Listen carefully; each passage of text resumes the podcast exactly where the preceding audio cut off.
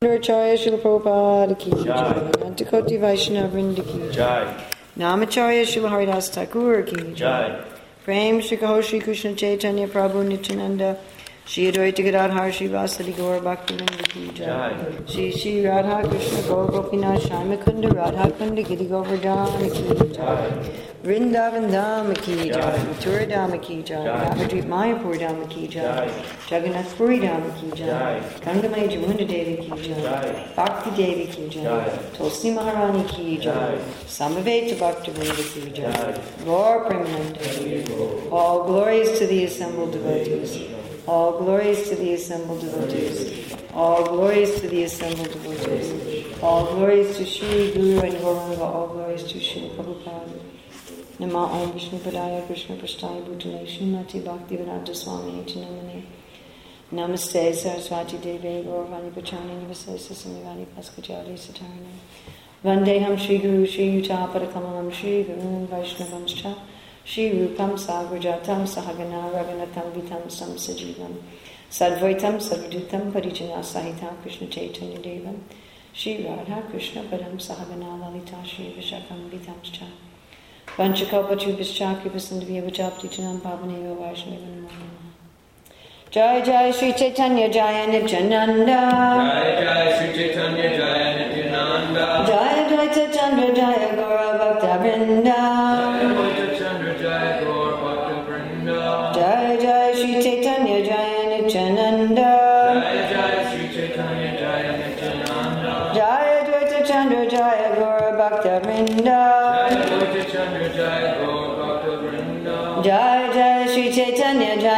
Nityananda Jaya. Dvaita Chandra Jaya Gaura Bhakta Vrinda Vrinda. It's December 15th, 2013 in Dallas, Texas, and we're reading from Sri Chaitanya Charitamrita, Adi Lila, chapter 17, Pastimes of the Lord in His Youth, text 142 through 144.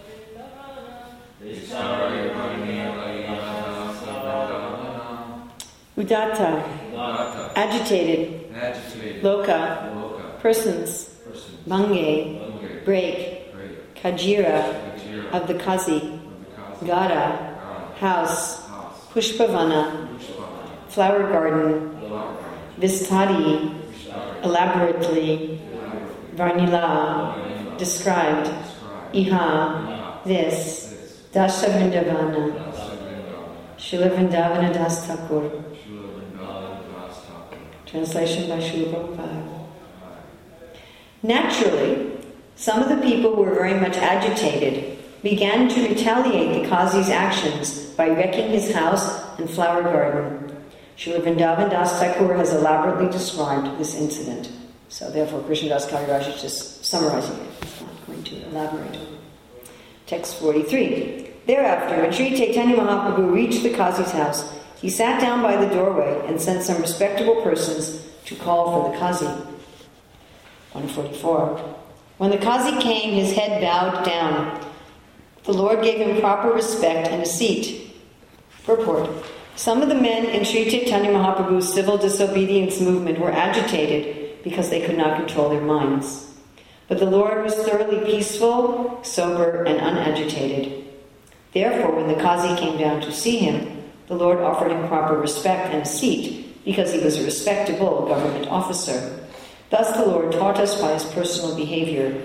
In pushing on our Sankirtan movement of Krishna consciousness, we might have to face difficult days, but we should always follow in the footsteps of Sri Chaitanya Mahaprabhu and do the needful according to the time and circumstances.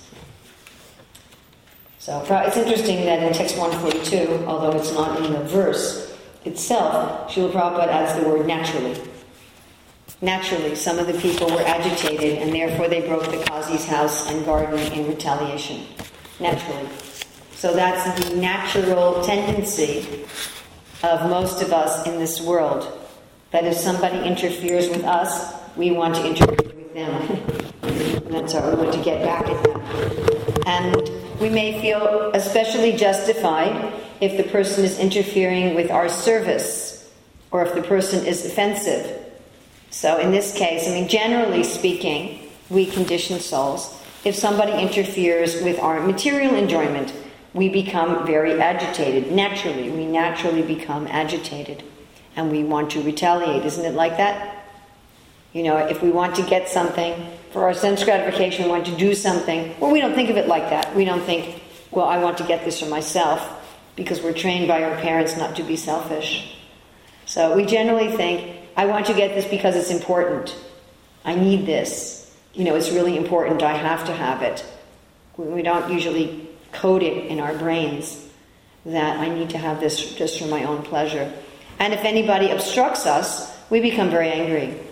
If anyone prevents us from getting what we want or what we think we need, if anybody takes away what we have, uh, we become very angry. And generally, in our anger, we retaliate in some way. We try to do some harm to that person. Why do we try to do some harm to that person? Well, either uh, just as a kind of uh, defense that we want to per- stop them from stopping us, or we want them to not want to mess with us in the future.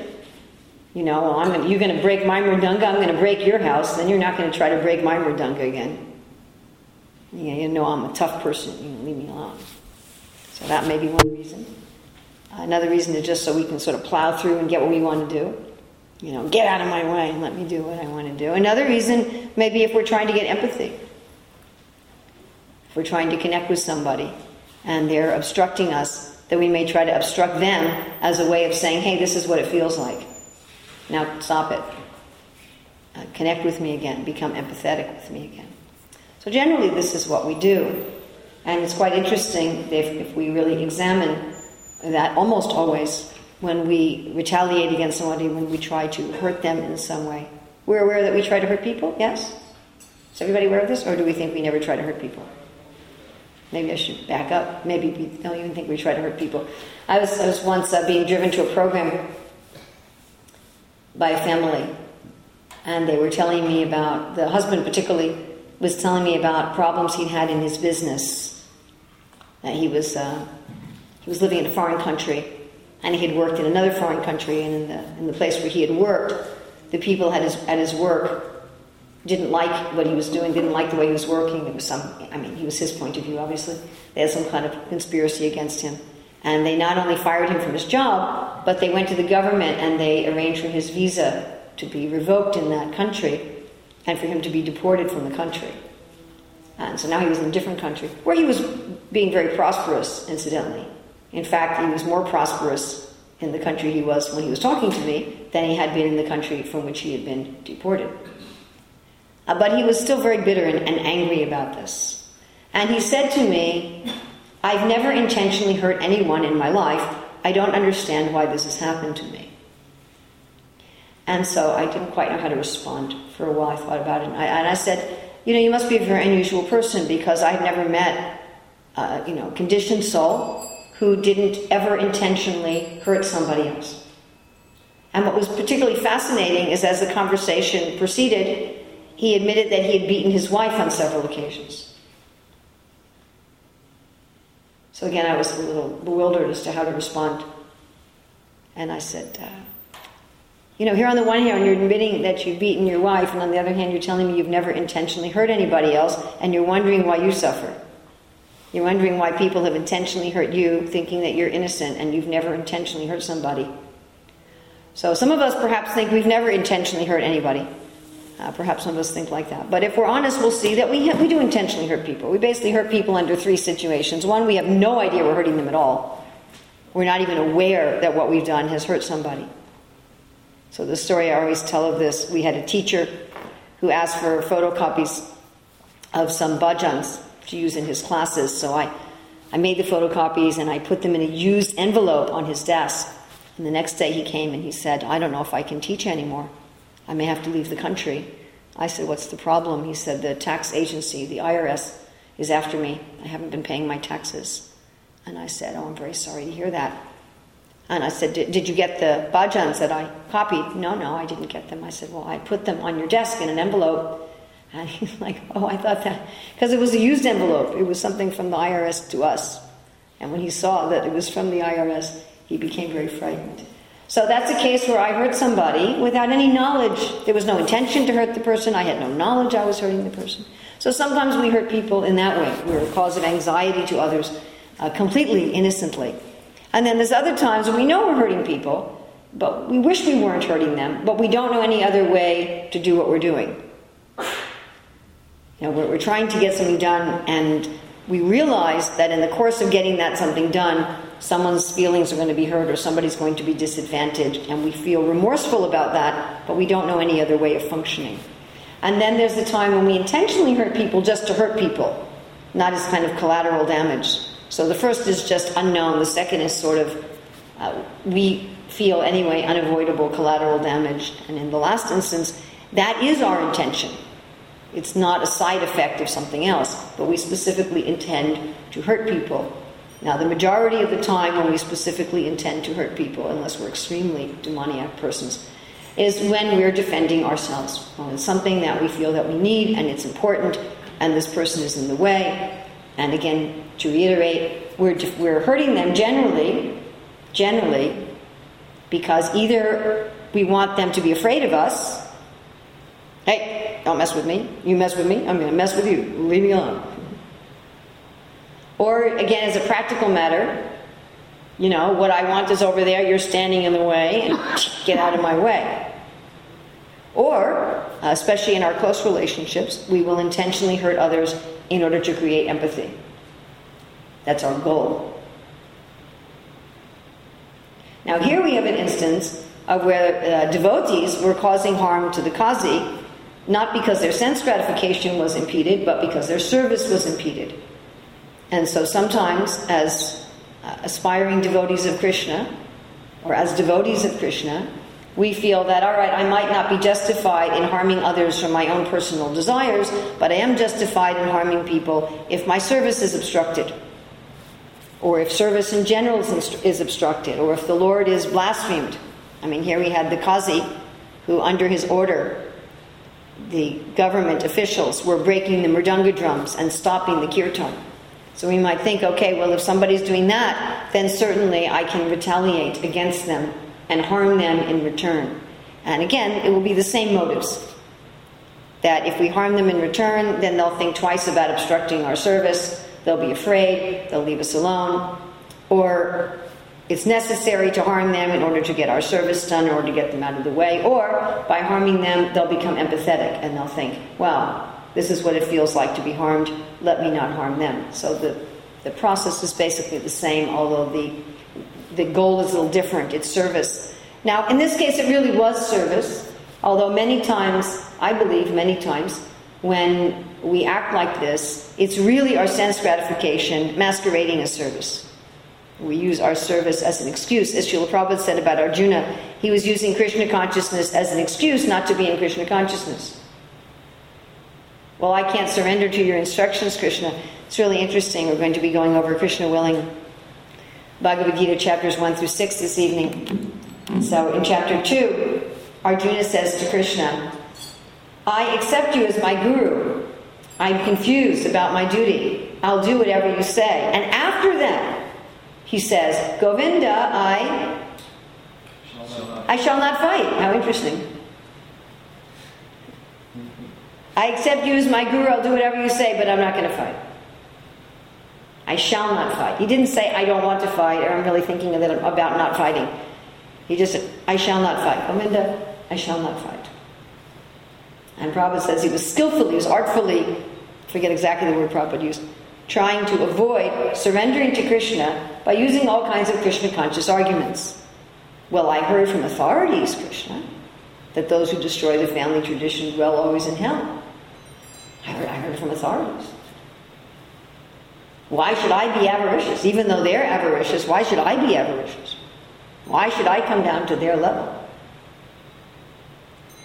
Surely I shouldn't retaliate. And, and interestingly enough, Arjuna's points were all valid. In fact, the points Arjuna made are all exactly the points that we're making today. You shouldn't retaliate against your enemy. you shouldn't harm those who harm you, even if service is involved. Rather, you respect your enemies. As Prabhupada said here, right? They were agitated because they cannot control their minds. Prabhupada didn't say they were agitated because they were really defending Lord Chaitanya and it was really a higher principle. He just said they were agitated because they couldn't control their minds. And in contrast, Lord Chaitanya was peaceful, sober, and unagitated. So Arjuna was right. Of course, in Arjuna's case, there was Krishna himself saying, Yes, stay peaceful, sober, and unagitated, but you have to fight. You're not fighting out of the modes of material nature, you're fighting to please me. You're not fighting to harm them because you want them to be scared or you want them to be empathetic. Uh, you're fighting them because I want these people removed from the planet right now. They don't belong here anymore. They're causing trouble. I want them out. Uh, that's a different thing. I want you guys to be in charge and I want them out. Therefore, you're fighting. So, a totally different mentality. But generally speaking, we are not meant to harm those who harm us. In fact, we are never meant to harm those who harm us because they harm us. If we're a judge in a courtroom like Bhaktivinoda Thakur was, then you can sentence to harm those who harm others. But the judge can never decide on a case where he or she is personally involved. Yes? You cannot have anyone on the jury who's personally involved, correct? Even they don't like to have on the jury somebody who was involved in a similar case. I was once called to jury duty and they asked everyone, Have you been involved in a similar case? And when I said yes, they said, Okay, you're excused. Why? Because then you you may have some personal vendetta, some personal vengeance. So when harm is meted out to the harmer, when the perpetrator is sentenced to receive harm, the person who sentences the perpetrator has to always be a disinterested, not uninterested, but disinterested neutral party. And Krishna explains in Bhagavad Gita, I'm, I'm neutral. He said, I'm always neutral. He said, I don't particularly hate anyone or particularly favor anyone. It was never supposed to be the case. Never. That one harms somebody simply because they harm us. Of course, we have a, a right and a duty to, defect, to defend our life, so someone's trying to kill you, you have a right to defend yourself. But we should never have the mentality that because somebody harmed me, I'm going to harm them. So, of course, Krishna explains that the person who acts this way is very dear to him. If we're trying to become dear to Krishna, we're trying to please Krishna. Krishna says, 12th chapter, He for whom no one is put into difficulty and who is not disturbed by anyone. He for whom no one is put into difficulty and who is not disturbed by anyone. He for whom no one is put into difficulty and who is not disturbed by anyone. So we may have to put others into difficulty as part of our service, but not for our own sake. If I have a child, I may have to say to that child, You have to go to school. And the child says, I don't want to go to school. But that's for the sake of the child, that's not for my own sake. He for whom no one is put into difficulty. No one should be put into difficulty on my account. I may have an employee and I may have to say, I'm sorry, we have an emergency in the business, everyone is, here, has to be here at 7.30 in the morning instead of 9. And I may have to put others into difficulty, but it shouldn't be on my account. And is not disturbed by anyone. Therefore, Maharaj Yudhisthira said, one whose enemy was never born, because Maharaj Yudhisthira never saw anyone as his enemy. So many people put Maharaj Yudhisthira into difficulty. He for whom no one, uh, right? He for whom no one is put into difficulty and who is not disturbed by anyone. But Maharaj Yudhisthira was not disturbed. He never thought these people are, the, are my enemies. Not of his sense gratification and not of his service. Because our sense gratification, my dear friends, we're going to get what we're going to get, what we're going to get, what we're going to get. Nobody can obstruct what we're going to get. If we think that somebody can obstruct my sense gratification and my material happiness, we're thinking somebody's more powerful than Krishna. If we have a check coming from our karmic account, you know, Krishna's delivery service is infallible. It's like we used to have in America uh, train robbers who would rob the, um, the mail trains.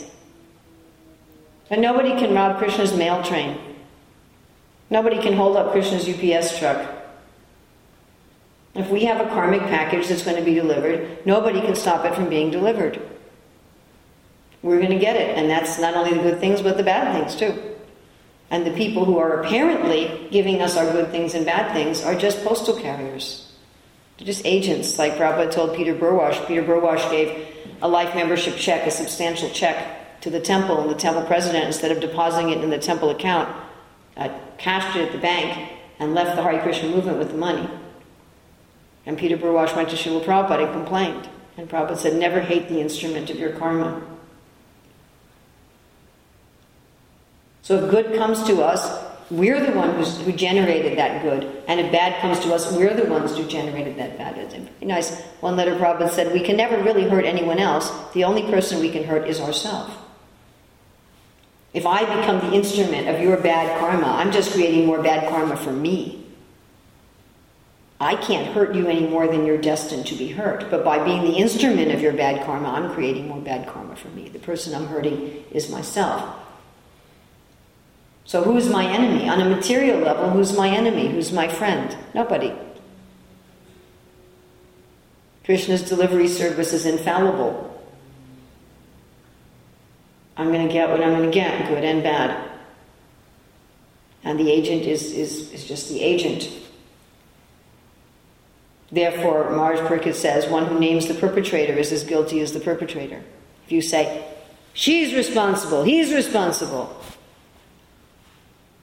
then you're in the same envious, hateful mentality. And what about service? Can anyone obstruct my service? No. Service is ahaituky apratihata.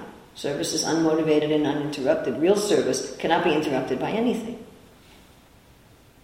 Real service cannot be interrupted by another living entity. Real service cannot be interrupted by our body and mind. Real service cannot be interrupted by the demigods. Real service cannot be interrupted by anything.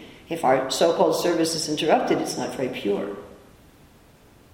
I gave the example, I think, yesterday of that song, you know, Ain't No Mountain High Enough, Ain't No River Wide Enough to Keep Me from Getting to You, Babe. That's how our love has to be for Krishna.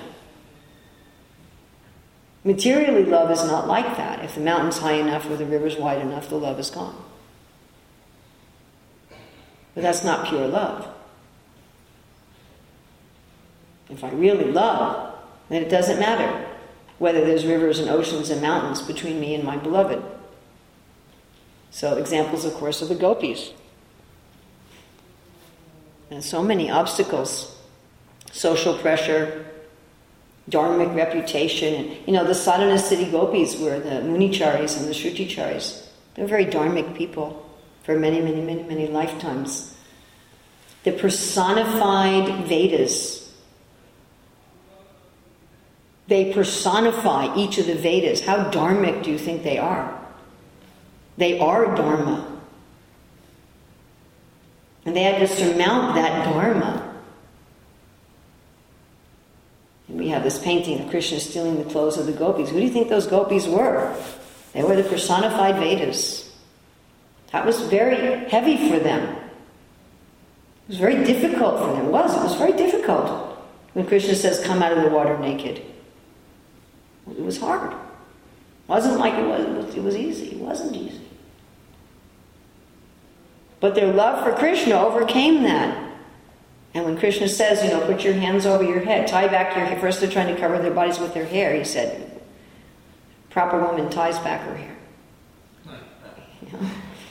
Then they're trying to cover their bodies with their hands, you know. He said, you've offended the river, put your hands over your head. It was hard for them. They had had many, many, many, many lifetimes of heavy dharma. And then to have the reputation you know, that they're leaving their husbands and running off with another man in the middle of the night and their family stopping them. I said, we're going to love Krishna so much that we're not going to care for these things. Or when Krishna became all the calves and the cowherd boys, and the adult cows were on the top of Govardhan Hill, and they saw the cows, the calves at the bottom of the hill, who were actually Krishna. Who here's been to Govardhan Hill? Who's been to Govardhan? Hill? Who's at least seen a picture of Govardhan Hill? Who's seen a photograph of Govardhan Hill? What's all over Govardhan Hill? Rocks. Big rocks. Would you run down Govardhan Hill? Would you run down Govardhan Hill? The cows were running. Running, just like you see cows in the springtime have you ever seen that? Cows in the spring? In Bhaktivedanta Manor, they have a festival every year in the spring when they let the cows out of the barn for the first time. You can see some videos of it on the internet. And they're leaping, these huge cows, big animals. And usually cows are kind of lumbering and slow creatures. They're running and they're jumping. So that's how the cows were running down Govardhan Hill. Joined front and rear legs, running, jumping. And not only were all the big rocks and trees, but the cowherd men were trying to stop them with their sticks. They're pure devotees, they're infallible, yet they failed. The cows wanted to see Krishna so much, there was no obstacle. The rocks weren't an obstacle, the trees weren't an obstacle, the cowherd men with their sticks weren't an obstacle. That's love. That's actually love. So who's our enemy? Nobody can stop the material pleasure that I'm destined to get. Nobody can stop the material pain I'm destined to get. And nobody can stop my service. My service is not dependent on whether or not the temple president is first class, or the GBC is first class, or the head pujari is first class, or the prasadam is first class, or my body is sick, or my mind is in anxiety, or there's ice on the roads, or it's too hot.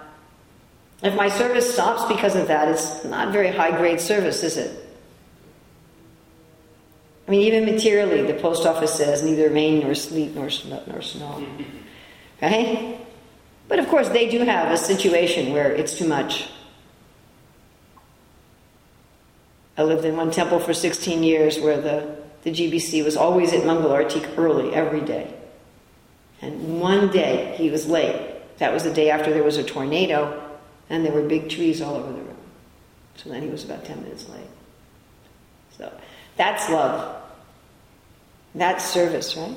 And Krishna says this devotee is very dear to him if he's not dependent on the ordinary course of activities, not dependent on the ordinary course of activities. Okay, I can serve you, Krishna, when everything's going nicely. I'm dependent on the ordinary course of activities. I mean, again, even materially. What do we call that? A fair weather friend. When everything's going nicely, there they are. And as soon as there's a little impediment, no, I'm not there anymore. So Krishna says those who are dear to him never put others into difficulty and are not disturbed by others and are not dependent on the ordinary course of activities. And he said that they renounce auspicious and inauspicious things, those who are very dear to Krishna. They renounce what's auspicious and what's inauspicious. Now, many times we think, I have to have my, my life has to be auspicious. But Krishna says those who are dear to him, they don't care for auspicious or inauspicious things. So who is my enemy? If my service to Krishna goes on, whether my life is auspicious or inauspicious, if my service to Krishna is not dependent on ordinary circumstances being existing, if, my, if no one can put me into difficulty, and if I'm not disturbed by anyone and I don't put anyone else in difficulty, who's my enemy? Against whom should I retaliate?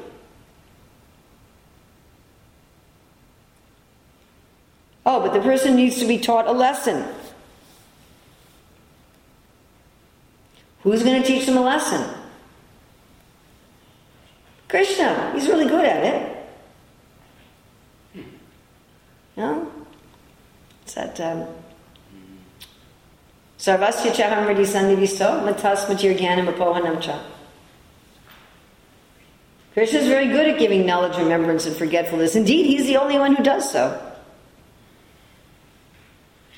Like I'm speaking now. Each one of your ability to understand what I'm saying comes from Krishna. I can't teach you anything.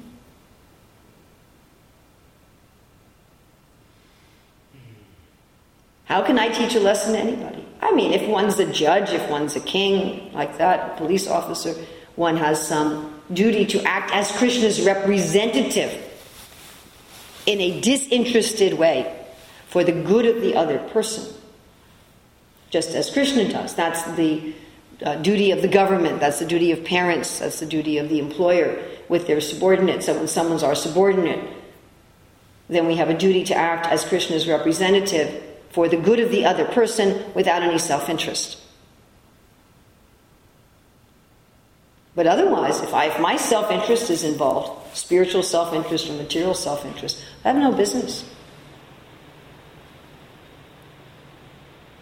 It's not my business to harm others, even to teach them. So the devotee, knowing Rakhe Krishna Marike, Mari Krishna Rakhe, they're fearless. Nobody can hurt me. First of all, I'm a soul, I can't be hurt. And even on the material level, who is my enemy? Therefore, the devotee is fearless. The devotee is at peace. Bhaktiram Yogatapasam Sarva Loka Maheshwaram Subhanam Gyatramam Shanti Rishtachi. Krishna is running everything. And he's my friend. So if some apparent harm comes to me, uh, that must be Krishna trying to teach me a lesson. Is Krishna good at teaching us? Does Krishna do a pretty good job? What do you say?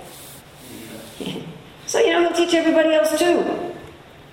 And in fact, Sri Chaitanya Mahaprabhu gets involved and he teaches the Kazi, does he not? Was it necessary for his devotees to break the Kazi's house and the Kazi's garden independently of Mahaprabhu's orders? No. And you can say, well, but I don't see Chaitanya Mahaprabhu coming into my life and, and talking to my enemies. Where is he? You're telling me don't smash my enemy's house and garden. But is Lord Chaitanya walking behind me, going to talk to my enemies and straighten them out? Of course, he's in their heart.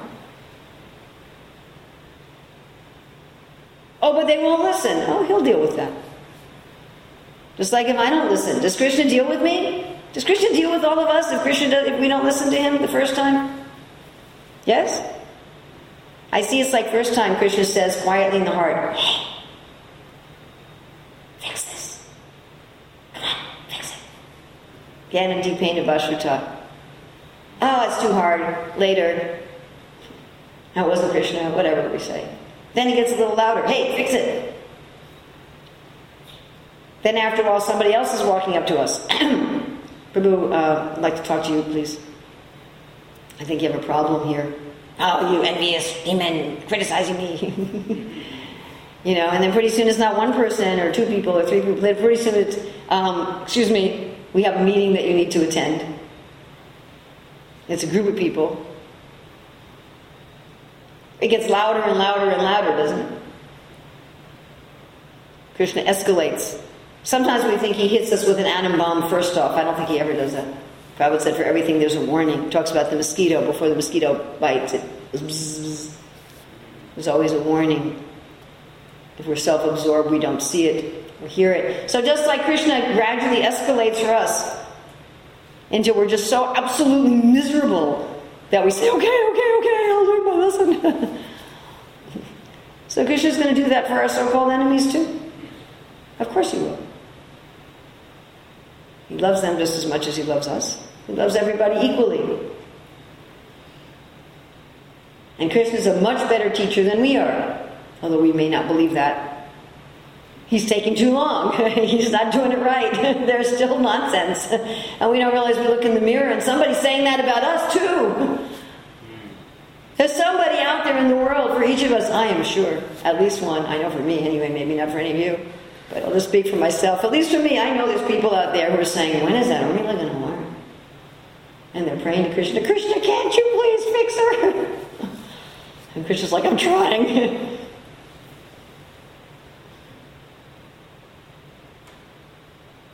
but Krishna's very patient. one time, one time, Govardhan Puja in New Zealand, so in illustrating about Indra being offensive, so I told a story of how I had offended some devotees, and it took me 10 years to figure out that I had offended them. For 10 years, I thought they had offended me.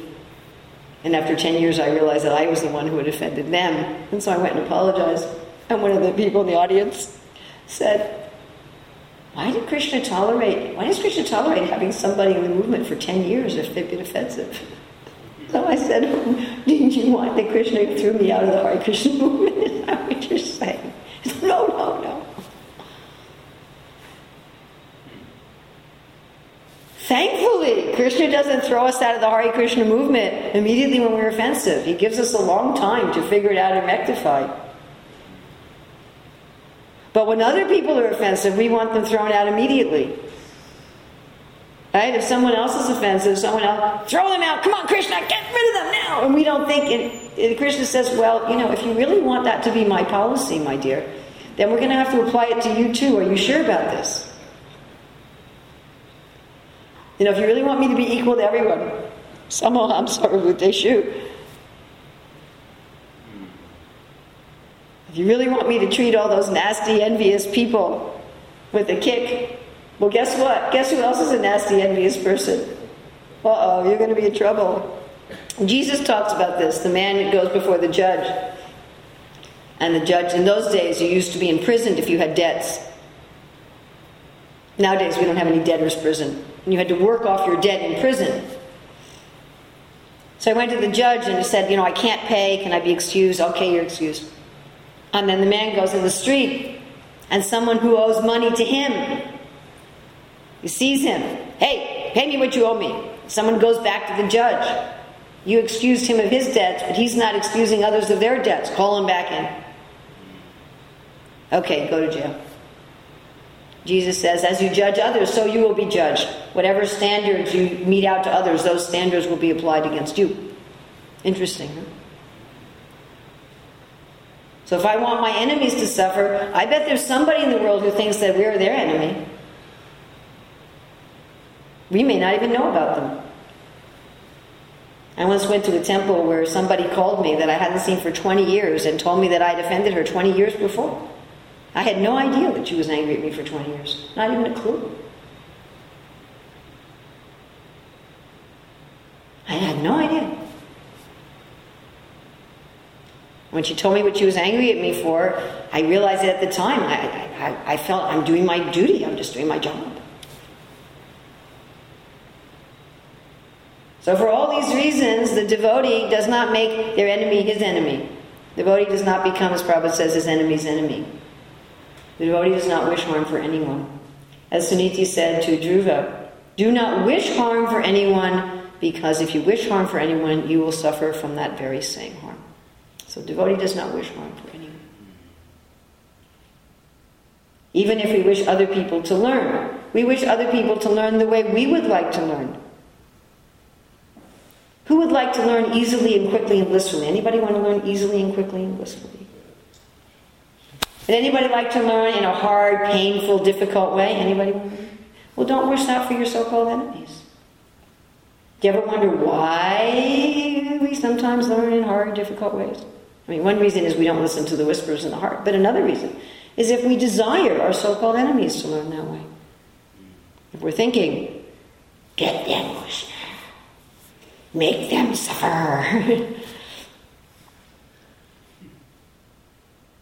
okay.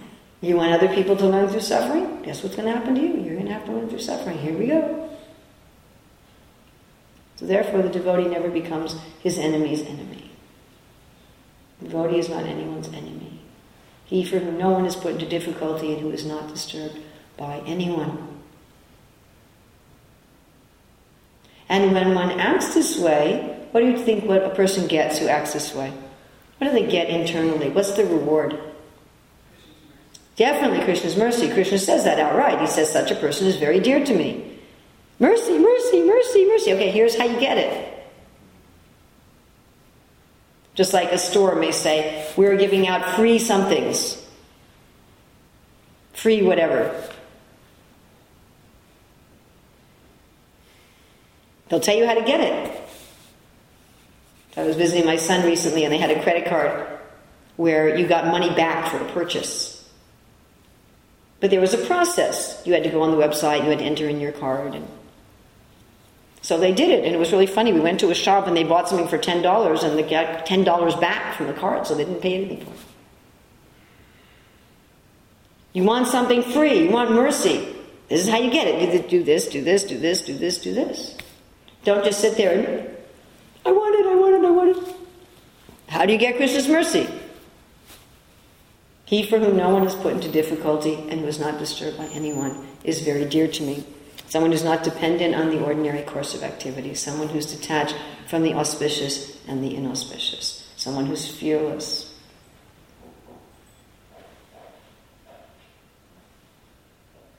So we might think, oh, this is all high stuff. Look, even these associates of Lord Chaitanya couldn't do it. How am I supposed to do it? Prabhupada says natural. I really think it's interesting. Prabhupada says naturally. Naturally.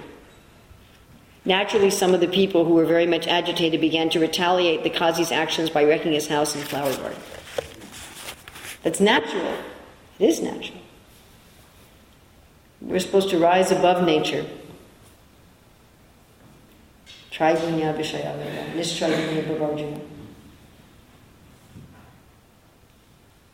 Mam Chayogya Vicharina Bhakti Yogina Sevate Sadgunan Samatitjaitam Brahma Bhuyaya Kalpute. We're not supposed to be pushed around by nature. Or we're supposed to be pushed around by the divine nature. Mahatmanas Tumaparta Daivim Prakriti Mashrita.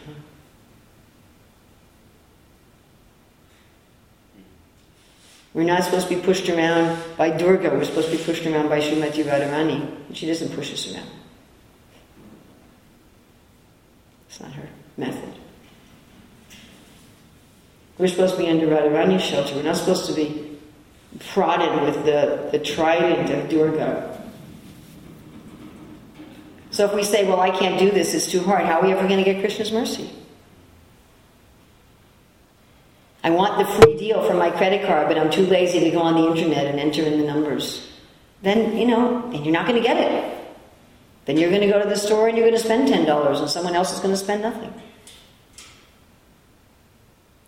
Krishna's mercy is equally available, but you've got to do something to pick it up. You got to, you got to do something to receive it. The package can come outside your door, you've got to open the door. The phone can ring, you've got to answer the phone. Or Bhaktisiddhanta Saraswati gives the, the analogy you're in the bottom of the well, somebody throws the rope, you have to grab the rope. Even if someone puts food in your mouth, you have to close your mouth and chew it, or it's just going to fall out. We're not just, you know, things. As I said the other day, it's a dance. Krishna's Prabhupada says, everywhere, the whole world is full of Krishna singing, and Krishna's dancing, and the living entities also dancing, but we have to dance with Krishna, not by ourselves or with somebody else. So Krishna wants us to dance with him. It's reciprocal. It's reciprocal, it's not one way. It's not that I just sit around being who I always was and doing what I always do, and then I'm going to get mercy. I have to make an effort to change. And even if I fail, the fact that I'm making an effort will attract that mercy of Krishna, and Krishna will help me. if I try to be a kind of person for whom my enemy has never been born, that I never see anyone as my enemy, that I wish well for my so called enemies, that I realize that nobody can obstruct the delivery of my karma, and that nobody can obstruct my service, that everything that happens to me is the will of God, everything that happens to me is good, and I should wish for others what I want for myself. If I practice that, even if I fail, even if I fall short over and over again. The fact that I'm practicing it will attract the attention of the Lord, just like a little child who practices to walk. Prabhupada gives this analogy that bhakti is like the child trying to walk, the child trying to walk. Who here has ever seen a child learning how to walk? Any of you seen a child learning how to walk? Did they spend more time standing up or falling down in the beginning? Much more time falling down. They stand up just for a few seconds at first. But what does that attract from the parents? When the parents see that the child is making an effort to walk, what do the parents do? They encourage them, they help them. They put out their hands. And haven't you seen parents do this? Or maybe if your parents, you've done this. They help. They encourage and they help.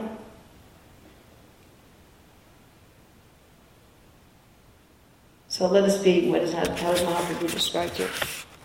Peaceful, sober, and unagitated. That's not easy, especially when somebody interferes with something that we feel is absolutely we have to have, or the whole world's going to collapse in two seconds. It's not easy. We shouldn't think that prema is going to be cheap. This is the price. And Krishna says, if we want to become dear to Him, if we want to become dear to Krishna, we see no one as our enemy, like Krishna sees no one as his enemy. So, questions, comments, additions, subtractions, chastisements, corrections? Always. I should ask first. Does anyone else have any other have any questions? Yes. I have questions. So, thank you. Hare Krishna, very nice lecture. Wait, let him turn on the mic first, because it's. I hope it's broadcasting today. Broadcasting perfectly. It's broadcasting perfectly today. Okay. Hare Krishna. Yes. Okay. Try again. Third time. Okay, Hare Krishna. Uh, that was a really nice lecture. Thank you very much. and we're still not going. Okay, finally. Thank you. Thank you for your persistence. Hare Krishna. There. Yes. That was a Okay. nice lecture. Thank you. very much. Um, so you were saying that nothing can stop us from our devotional service, and Correct. whatever obstacles that appear in our way, these are just our karmic paybacks. And Or they may be a test from Krishna. or, or I guess a test from Krishna. Okay. Um, so, um, so, so one difficulty I see is that Yeshua Prabhupada told us that he wanted us to cooperate and work together under the, uh, the GBC, the designated leadership. Um, and at the same time, it seems like sometimes the GBC is an obstacle in our devotional service, and so we're put into this uh, interesting situation where we have to choose between following the words of our spiritual master and just going all in in our devotional service. So how do we reconcile that apparent, you know, you know, difficulty between having to choose between following the orders of the spiritual master and just going all in our devotional service? Hmm. Let's not talk specifically about the GBC. Let's talk about anybody who has authority over us. First of all, what do you do if the person who has some authority over you and some power in your life gives you an order or puts you in a situation that uh, is contrary to following the orders of your spiritual master and following the orders of Krishna? So, of course, there's many people who've been in such situations. Uh, Bali Maharaj was in that situation where his spiritual master said, you know, his spiritual master was doing yagyas for Vishnu in order for Bali to get the heavenly planets, but when Vishnu personally showed up and asked for something, Bal, uh, Sukracharya said, don't give it. And Bali said, sorry. So if it's really a matter of that, which by the way it very rarely is, but if it really is a matter of that, that your authority says, you know, you have to eat meat, your authority says you have to drink wine, you have to become a prostitute. You can't, you're not allowed to chant Hare Krishna. If, I, if you chant Hare Krishna, I'm going to beat you up. Then you have to follow Krishna. And sometimes that happens. It's rare, but it does happen. There were devotees early in the movement who were kidnapped by deprogrammers and, and literally forced to eat meat and forced to drink wine and so forth. There were devotees put in prison for distributing books who were beaten anytime they started to chant. In the former Soviet Union, there were devotees put into prison where they were given psychotropic drugs and horrible, you know, renounced Krishna consciousness. So it may be like that. You know, your, your government may be telling you not to chant Hare Krishna, your parents, your father, your Hiranyakashipu. If you're a devotee, I'm going to kill you Prahlad Maharaj. Okay, kill me. I'm going to be a devotee. So first of all, it's, it's unusual for most of us that we have some authority who is telling us that we must disobey the orders of Krishna. That's unusual. I'd say most people I met have, have not been in that situation, but I met some. I met some who've been in situations like that. I know one woman whose husband, you know, will not allow her to chant. So she makes some excuse that she's going someplace else and doing something something else, and she goes and chants. He says, You're not allowed to visit the temple. And she says she's doing something else, and she goes to the temple. So that may be. Okay, then you have a situation where somebody uh, may be telling you to do something that is different from what you want to do in service. You know, you may want to clean the floor, and they're telling you to clean the light bulbs. So one has to be careful. Is that really impediment in my service? Or do, can I see Krishna working through them? And that's an individual thing, how you're going to work that out. Are you just going to follow your authority? You're going to discuss with your authority? We're allowed to discuss with our authorities. We don't just have to be autom- uh, automatons that say, yes, sir. You know, and, and if it's really a serious matter and, and, you're actually being exploited, then you have to have you have to save yourself. Prabhupada says highest principle is to save others, but higher than that is to save yourself. So if you're in a situation where your so-called spiritual authorities, they may not be telling you to eat meat and drink wine, but they may be grossly exploiting you, then you have to save yourself first. But generally, if you follow Krishna, will take care. Krishna will adjust because those authorities are his representative, and he'll take care. Then it seems to me you're also talking about a situation where you have conflicting orders from the spiritual master.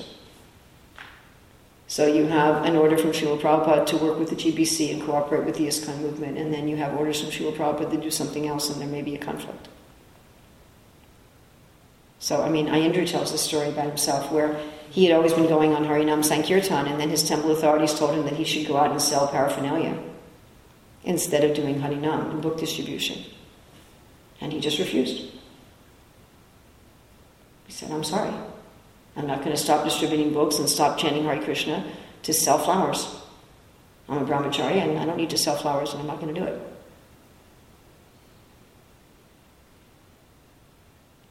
So some, sometimes one may have to do that.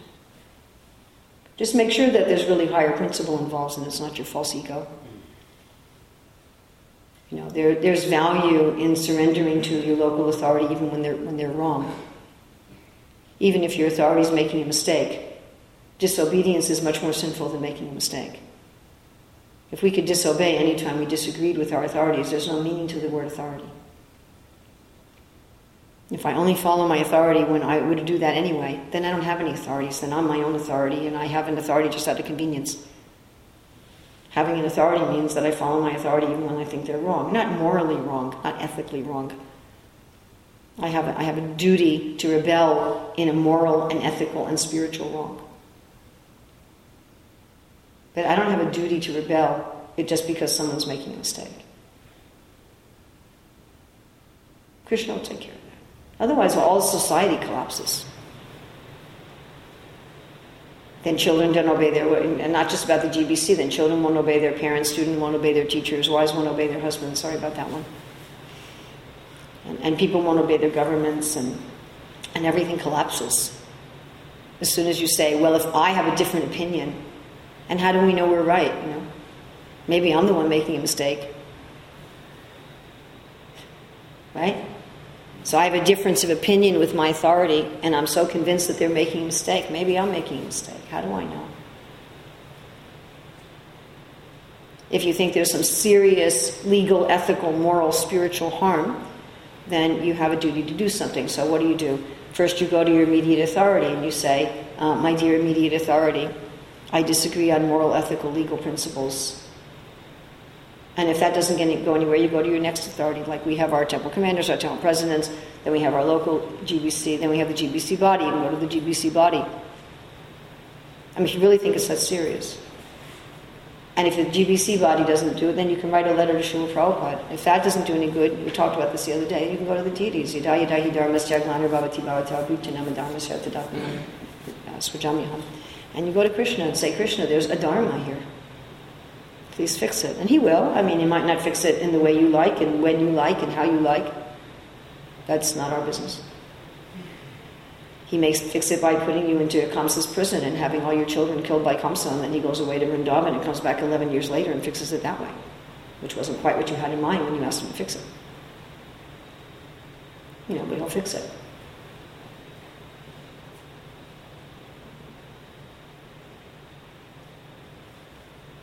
Generally, we should tolerate and cooperate, generally. You can also speak the truth as long as you do it respectfully and in, in the right place and circumstance. So I sometimes carefully speak out about things I see in ISKCON that are contrary to Prabhupada's orders. Depends where I am, who I'm with. And I, one has to be willing to be open to being wrong. Sometimes we're sure this is wrong, this is wrong, this is wrong, and it turns out that we're wrong that we're not seeing it properly. So I'm sorry for a complicated answer, but I think ultimately that was a very complicated question. And I find it to be very satisfying. Is that all right? Yes. Okay, I don't know if I've covered all the bases, but I, I tried to. I tried to.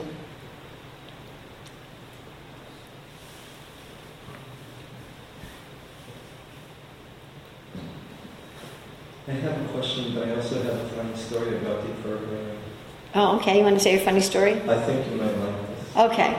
I had a godbrother here, his name was Damodar Das, and uh, he got deprogrammed. So the deprogrammers captured him, carried some big thugs, and they knocked him down, and grabbed him and forced him into a car, and they drove him out to a hotel, uh, an abandoned motel, excuse me, an abandoned motel somewhere in the desert of New Mexico. So for days, they were trying to drill into him that Krishna consciousness was wrong. They were telling him, you know, that Prabhupada is, is controlling you. You know, you, you, you can't even go to the bathroom without somebody telling you how to go to the bathroom. You know, you, you become a brainless robot. And so they were telling him, why don't you accept Jesus Christ? You were raised, you know, in, in, in America and everyone knows you should accept Jesus Christ. So they kept drilling. I, I, mean, I could give you more graphic examples, but it's, it was pretty bad. So what ended up happening is after a couple of days of that, suddenly his mother showed up. So she was crying. She said, I'm sorry, Daddy. You know, I didn't want to do this to you, but I, I just couldn't see you going into this cult like that. And then he turned to her and said, Mom, do you know what they're telling me? And then she said, What's happening? And then he said, They're telling you to accept Jesus Christ. And suddenly the mother became so angry and she said, You idiots! We're Jews! she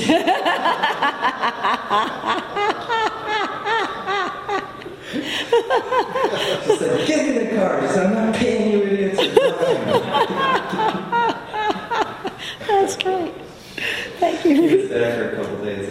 Thank you for sharing that story. That's very good. Um, my question has to do with, um, you know, the idea of letting Krishna be in control and letting, Letting him be in control. Yes, let, I mean he is in Allowing control, him to know, be in I mean, control. psychologically, you know, recognizing that Krishna. is- Okay, Kalachandji, so today, I'm gonna, we're going to try something new today. I'm going to allow you to be in control. Is that what you mean? Uh, yeah, something like that. I think he's smiling a little broader than he usually smiles at that one, yeah. I found that one rather humorous. That was like when, when uh, was it Paundraka's messenger came to Dwarka and, and said in front of everybody, you know, my master is the real Vasudeva, And Krishna should surrender his name and his weapons. One other thing. oh yeah. What was the other thing? Oh, he should just surrender to me. So he should take my shelter. He should take my shelter, give up his weapons, and give up his name. And everybody started laughing, and laughing, and laughing. So thank you for pointing out that. Yes. Sorry about that. But It was here's really funny. question, you know, so we have this idea in our conditioned state that, you know, I have to take charge of this, or somebody's doing something wrong, and should, I should correct it. And then we have the beautiful exposition that you've given of, you know, recognizing Krishna as the controller and um, remaining peaceful and just controlling your mind and understanding that Krishna ultimately is going to take care. Okay, so um, now my question, it has to do with, I guess, being naive.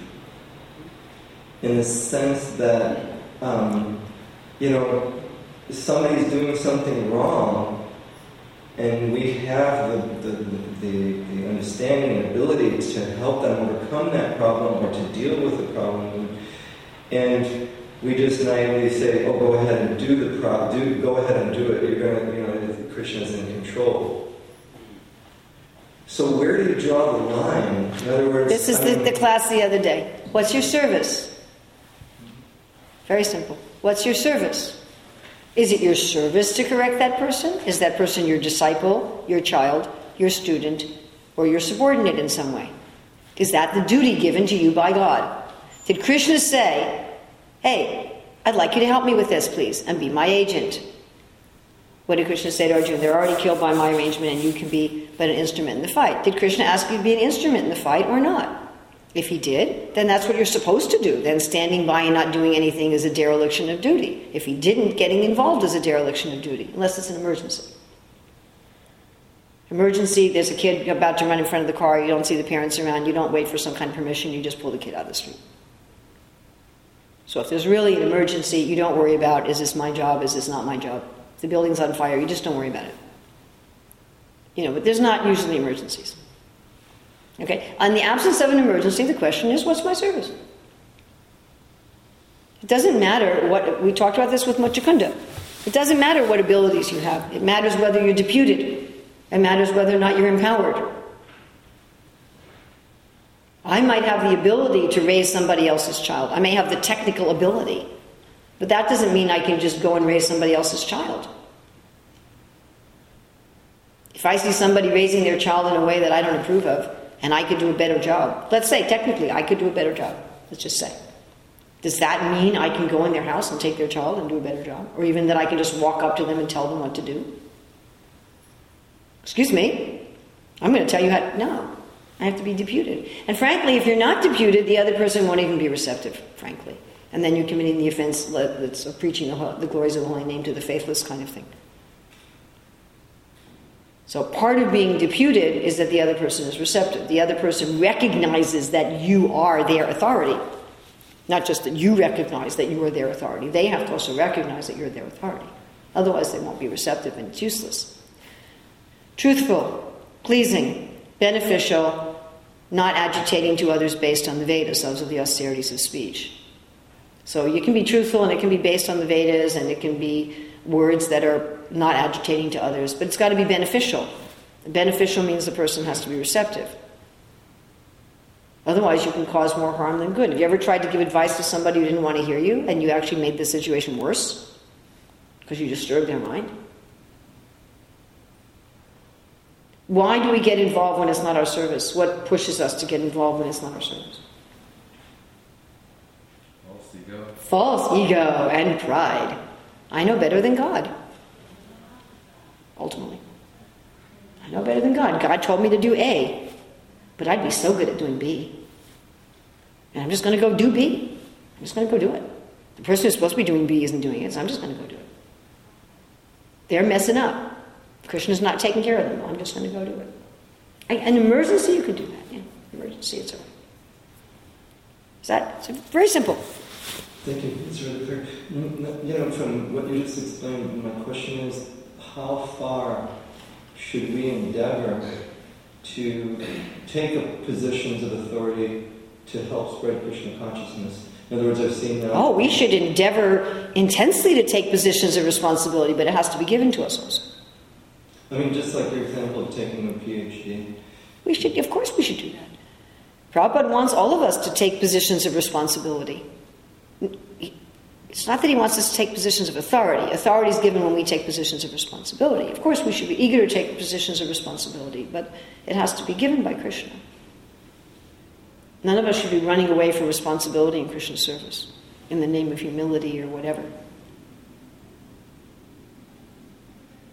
We should be willing to sacrifice for the benefit of the world and take as much responsibility as, as, as Krishna is willing to give us. But we should never be interested in just grabbing authority. Authority is given to one who takes responsibility. And, and Krishna's position, situation is perfect. Krishna exactly gives authority and responsibility. In the world, it's not always like that. And someone asked me yesterday to do something, and I said, You're asking me to take responsibility without any authority. No, thank you. I said everybody would blame me for what went wrong, and I wouldn't have any ability to fix anything. Somebody said, "We want to put your name down as you know being on the board of advisors, but you won't actually be able to do anything." No thanks. Well, we should we should all be willing to take responsibility, absolutely. Whether or not we have a title of authority is another thing. Like this, this one uh, a GBC person who's asked me several times to take a certain title, and I've said, no, I'm sorry, I'm, I'm never going to take that title. Said, everybody will just shoot me if I have a title. Somebody with a title. I said, I'll, I said, I'll do the work, but I, am not, I'm not going to take the title. But of course we should be. Why should we just want to take care of ourselves? Who, as Krishna says, is the most dear to him? one who's always preaching his glories to, to, to the devotees, one who's taking the responsibility to be a preacher. So, of course, we should. For some of us, that may be just responsible to be on time for a pujari service. For some of us, it may mean responsibility for a whole preaching project. I mean, for some of us, maybe responsibility for cows. In modern age, nobody wants to be responsible for anything.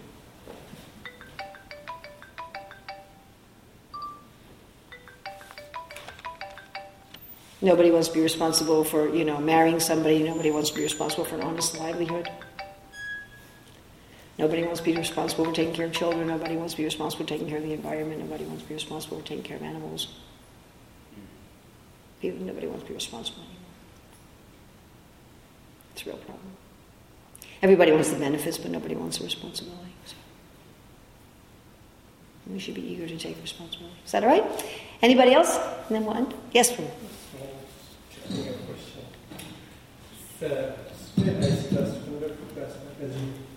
uh, sometime I think Does anyone know how to turn this? One point, one point that uh, Stop mine. the devotee are more merciful than Krishna. Ah. Sometimes demonstrated. Yes, the devotee is more merciful than Krishna. So nothing is better than Krishna. Krishna, you were pointing out that uh, uh, no, I can fix it. I know more than I know better than Krishna. Mm-hmm. So at that point, uh, how does it, we accept that, or we deal with that? That uh, it's Krishna it's our sentiment or real emotion that uh, we feel more sorrow than oh Krishna is not taking care. It's not.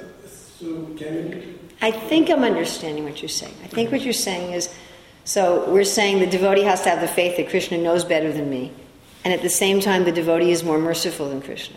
Yeah, there's some statements that more devotee, yes. more merciful. So how is the devotee more merciful than Krishna without having the mentality that I know better than Krishna? Is yes. that your question? Yeah. Okay.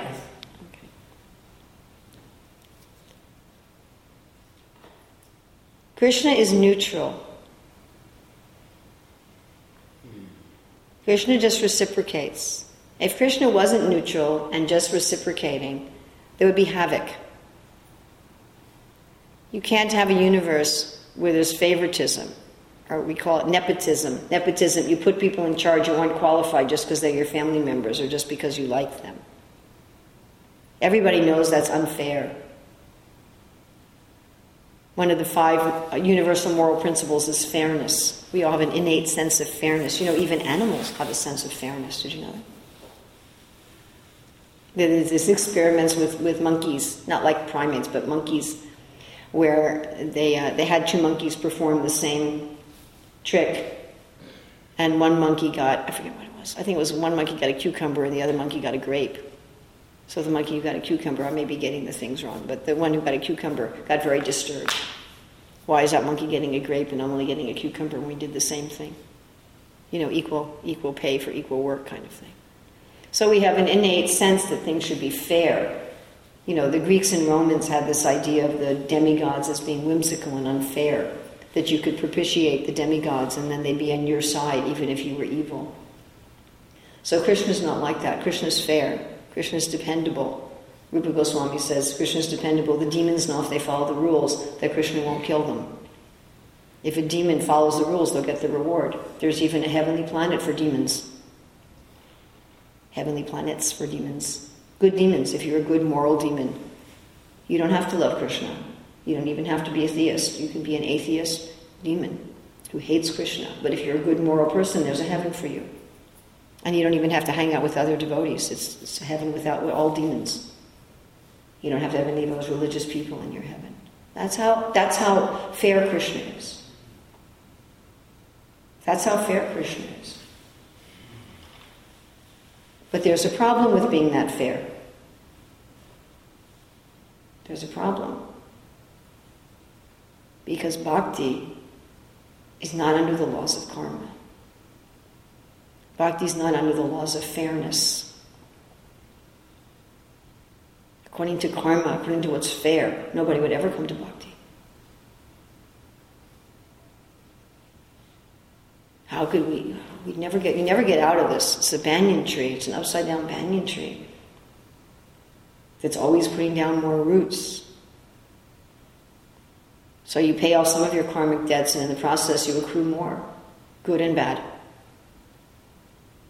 You enjoy your good karma, you suffer for your bad karma. While you're doing that, you do other good deeds or other bad deeds, and it just it never ends.